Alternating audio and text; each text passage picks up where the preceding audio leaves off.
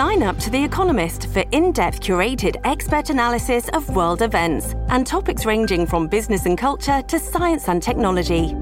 You'll get the weekly digital edition, online only articles, curated newsletters on politics, the markets, science, culture, and China, and full access to The Economist Podcast Plus. The Economist is independent journalism for independent thinking. Go to economist.com and get your first month free. I'm Demian Bulwa. Today on Fifth and Mission, California's recall election heads into the final two weeks. Voters are deciding amid a pandemic, a drought, and a wildfire crisis whether to dump Governor Gavin Newsom. But the latest polls look like the recall is a long shot. The leading replacement in the September 14th election? Conservative radio host Larry Elder, whose positions on issues like abortion, the minimum wage, and climate change would be a hard right turn for a deep blue state. To get into the latest, today we're bringing you a portion of an episode of It's All Political, hosted by the Chronicle's senior political writer, Joe Garofoli. Subscribe to It's All Political wherever you get your podcasts. And to read all of the Chronicle's coverage of the recall, go to sfchronicle.com slash recall. Here's Joe Garofoli.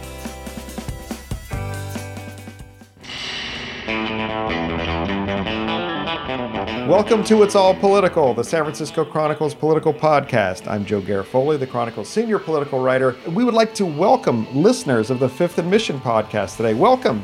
Uh, but before we get started, for some of our new listeners, I wanted to tell you that, or perhaps warn you, that whenever we talk about the recall, we call it a total recall edition, and we start by talking in our very hacky Arnold Schwarzenegger voice. I'll be back. Ha! You did not I'm going to say that, did you? That's what you always say. I apologize in advance to the former governor. And so, here's our conversation about the California recall. Welcome to another edition of the Total Recall podcast with our guests. They are blowing up the boxes in Sacramento. That's Alexei Koseff and Dustin Gardiner. Alexei was just named the 100th most powerful man in Sacramento by the Capitol Weekly. Alexei, how much can you bench press if you're so powerful? I don't think I've even tried since my high school gym class where we had to go to the weight room. So truly, I have, I don't know, probably not that much. Alrighty, that's that's enough Arnold for for today. Ar- does anyone else want to contribute there, Arnold? No, I, I, that was very good. I'm I'm impressed, Joe. How much were you practicing since I, our last I, I, will be I'll be real. I, I spent a little shower time with the with the I did a little, little shower, little Arnold in the shower. Of course yes, you yes. did. but that's but that's not unusual. Um, okay, now we have uh, back to semi serious stuff. We have a uh, we have a new poll out, a, a brand new poll from the Public Policy Institute of California, California, and it is decidedly California. California. It is decidedly good news for Gavin Newsom. Now we have two weeks, less than two weeks to go before our September 14th uh, recall election date. The survey found that essentially this campaign is falling short uh, to recall Newsom. It found that 58% of likely voters oppose removing Newsom, while 39% want to boot him from office. And uh, that level of support's remained uh, pretty much uh, unchanged since March, at least from this pollster, which is one of the more respected ones in California. Uh, it found uh, that the, the recall backers haven't expanded far beyond the core of Republican voters in California. It, it breaks down, like many things do these days, along partisan lines. Uh, 90% of likely Democratic voters oppose it, the recall. Uh, most uh, likely Republican voters, 82%, say they want Newsom out, and 44% of independent voters want to recall Newsom, while 49% oppose. That's a lot of numbers. Alexei, what did when you look at this uh, this poll, what what did you pull from it? Yeah, I mean, to me, those numbers are are not that surprising, um, based on reporting that I've been doing you know, talking to voters around the state, I would say it's very rare that I've come across a Democrat who wanted to recall Newsom or a Republican who didn't want to recall Newsom. And certainly that very much reiterates your point about what a partisan process this has been despite assurances from recall supporters that they have this very broad ideological base of support and, you know, I think as we get toward you know now just a few weeks away from the from the actual election date and people are hearing more news about it actually have their ballots in front of them and, and are really plugged in you know you're starting to see the poll numbers reflect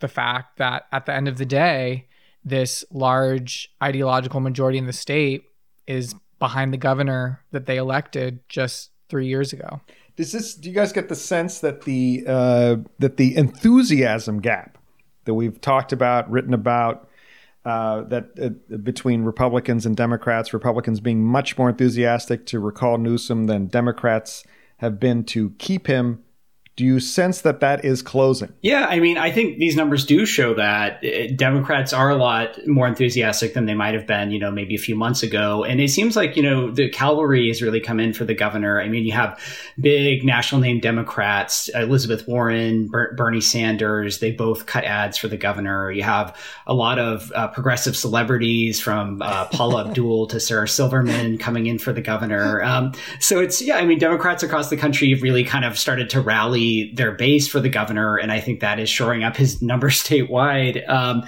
and then, you know, in addition to that, I mean, we always knew the governor was going to have a huge advantage in terms of money. He's raised more than he did in his last run for governor um, it, with this recall and his 2022 um, campaign committee.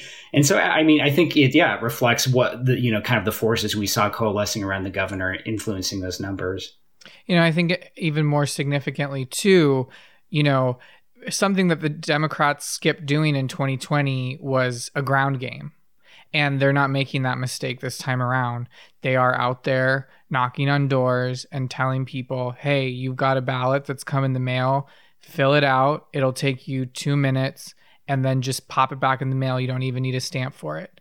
And so, you know, we can see that people are listening. Millions of ballots are already getting returned and um, and those numbers appear to be even at a pace that's slightly ahead of the early returns for the November election.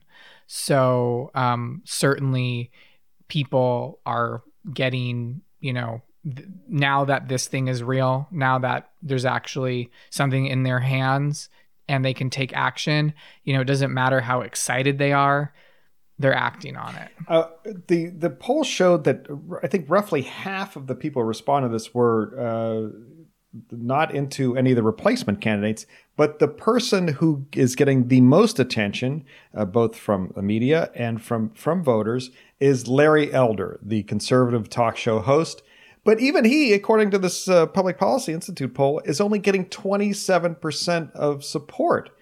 And uh, the Newsom campaign is focused a lot on him. They talk about his his uh, very strong opposition to abortion. Uh, we just heard news in the last uh, 24 hours before uh, recording this about a very new uh, a new law in Texas that will be extremely restrictive on abortion. And Dustin, you were you were listening to Elder talk today about uh, about that law. And and uh, what what did he have to say about that and about abortion in general? Because that's he's been tagged as uh, is is with that with that issue all the time. Yes, I was on a press conference this morning where Elder was asked about that, and you know he he addressed it very head on, and he said he is very very much you know anti-abortion, pro-life, and he you know he he would he opposes Roe v. Wade, and he would want to see that overturned, but practically speaking, he said you know that even if he were to be governor, um, it, if that somehow happened, that he doesn't think the law in California would change anytime soon. In fact, he said there's zero chance it would change with a two thirds majority of Democrats in the state legislature. And, you know, he even went a little bit further saying that even if he wins, um, abortion will still be available pretty much on demand, um, as he said, in California. And I thought that was interesting because he's not really, he's not trying to shy away from his views, but he's trying to very, I guess, practically tell voters, even if I I win, don't worry. There are a lot of progressive things about California that will stay. We'll be back with more of our conversation about the California recall campaign against Gavin Newsom after this short break. At Evernorth Health Services, we believe costs shouldn't get in the way of life changing care, and we're doing everything in our power to make it possible. Behavioral health solutions that also keep your projections at their best? It's possible. Pharmacy benefits that benefit your bottom line? It's possible complex specialty care that cares about your ROI. It's possible because we're already doing it all while saving businesses billions. That's Wonder made possible. Learn more at evernorth.com/wonder. And now, here's more of our conversation with Alexei Koseff and Dustin Gardiner about the recall campaign against California Governor Gavin Newsom. Where else is Larry Elder's out of step with California in a lot of other uh, ways too, Dustin? He's, you know, he, he doesn't want a minimum wage, like zero minimum wage, not even freezing the minimum wage. Uh, he uh, doesn't think that uh, racism and sexism are big things. These, these are not obstacles uh, to people. He has made numerous comments about women that are very misogynistic. Uh, he he has in the past, and the not too distant past, he said climate change is a crock. What else, what else do we know about Larry Elder and where he's coming from? You've you've done some reporting on him. Yeah, I mean, bottom line, Larry Elder has given the Newsom campaign a very effective foil headed into the, the last part of this race. They found someone they can really point to that say that they can say is a Trump-like candidate. Um, and I mean, really, almost on every issue, Larry Elder is is very far right of where most voters in the state are. Um, for example, I had a story uh, over the weekend about his views on undocumented immigrants and on immigration in general. Um, and you know, he supports Trump's view of wanting to to repeal birthright citizenship so that the children of undocumented immigrants born in the country could not could not stay here legally. Uh, but he's gone even farther than some of Trump's views. For example, in a column that he wrote back in, in 2010, um, Elder argued that undocumented people should not have any access to public benefits, including emergency medical care, um, schooling for their children. Um, and there's no indication that Elder has changed his view on that issue. Um, and then, you know, he's taken a lot of flack for his views on women, especially. That's probably been the biggest critique um, and, and, the issue that his opponents have really seized on is his stance on um, pregnancy discrimination in the workplace. Elder has doubled down on that. He believes that an employer ha- should have the right, legally speaking, to ask a woman whether they intend to have children because it could affect the, the business's bottom line in terms of whether that woman takes leave from the job to, you know, go be with her baby. Um, so again, yeah, I mean, there's a lot of views he has that just really are sort of out of the mainstream, especially in a deep blue state. Elder at this press conference today said, "Well, you know, it doesn't really matter what I say because the Democratic supermajority is exists, and then you know." Uh, but but Dustin, if if Larry Elder or really any of these Republicans were to be elected, what would happen in Sacramento? What what's what's how would that dynamic play out? The Democrats, as we said, have a supermajority there. Uh, what can a Republican governor do with that? Yeah, I mean, I I think you know, it, it, realistically speaking, there's a lot the governor couldn't do um, because there is that two thirds majority. But also, I mean, I think that's kind of a simplistic way of looking at it because, um, again, the governor has a lot of broad powers. I mean, in terms of the abortion issue, the governor oversees the public health system in the state, and there's a lot of policies um, and appointments that, that could affect just the quality of reproductive care women have, and in the issue more broadly, even if you know abortion isn't somehow outlawed in the state. Alexei, where, how else would Sacramento change if, if we had a Republican governor and a, a Democratic uh, legislature? You know, it's it's sort of hard to say exactly what that dynamic would look like because California hasn't had a Republican governor in more than a decade. And the last time they did, the legislature, the balance of power in the legislature was much closer, you know, and and it was also Sacramento kind of at some of the most dysfunctional that it's ever been under you know Arnold Schwarzenegger fighting fighting with the legislature over budgets and all kinds of things like that. So you know you would have a completely sort of different dynamic here with this more than two thirds control in both houses. They could do pretty much whatever they wanted if they wanted to. And it's a question of whether or not they would flex that power because, you know, it's been decades since there's been any le- legislative overrides of a governor's veto. You know, it's been um, a long time since you know you've had that kind of power struggle to to compare it to. I mean, you look to other states where you have a legislature that's firmly in control of one party and a uh, a governor of an, the other party gets unexpectedly elected. And mostly that's been places like Wisconsin or North Carolina, where you've had de- uh, Democratic governors unexpectedly elected, facing two thirds control uh, Republican legislatures, and they have taken all kinds of steps to limit the power of the governor, to strip their duties and and make it so that they can't change things. So it's very possible that we could see Democrats here in California try and pull moves like that. You know, but as Dustin points out, there's only so much you can do on the regulatory side when there's certain things that you know governors just have control of it in terms of appointments, judgeships, you know, and and and all kinds of decisions like that about you know how to pull the levers of power behind the scenes. This is your producer, Taya, just dropping in to let you know that It's All Political is a longer show than Fifth and Mission, so there's more to this episode. To hear the rest, you can find It's All Political wherever you get your podcasts. We're, we're down to the wire. Two more weeks to the recall, and I think the best news about that is uh, two more weeks where I can do my hacky Arnold Schwarzenegger impression. I know, I know you'll be, I, you'll yes, be, please. You'll, you'll be, you are two are probably be most relieved when the recall's over for that very reason. I say farewell no, to you now because it's all political. But Dustin, you... Dustin, Alexei, thank you for being here. Go ahead. What, what do you want to say? No, no, I just say like I'll be back. I hope I'll be back.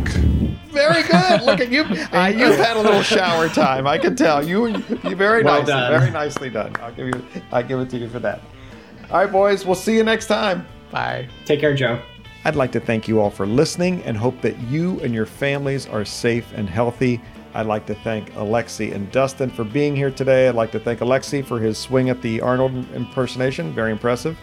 I'd like to thank Dea Francesca Price for producing today's episode.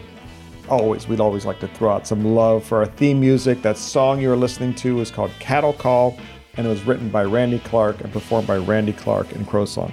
And remember, no matter whether your poll numbers are up or down, it's all political.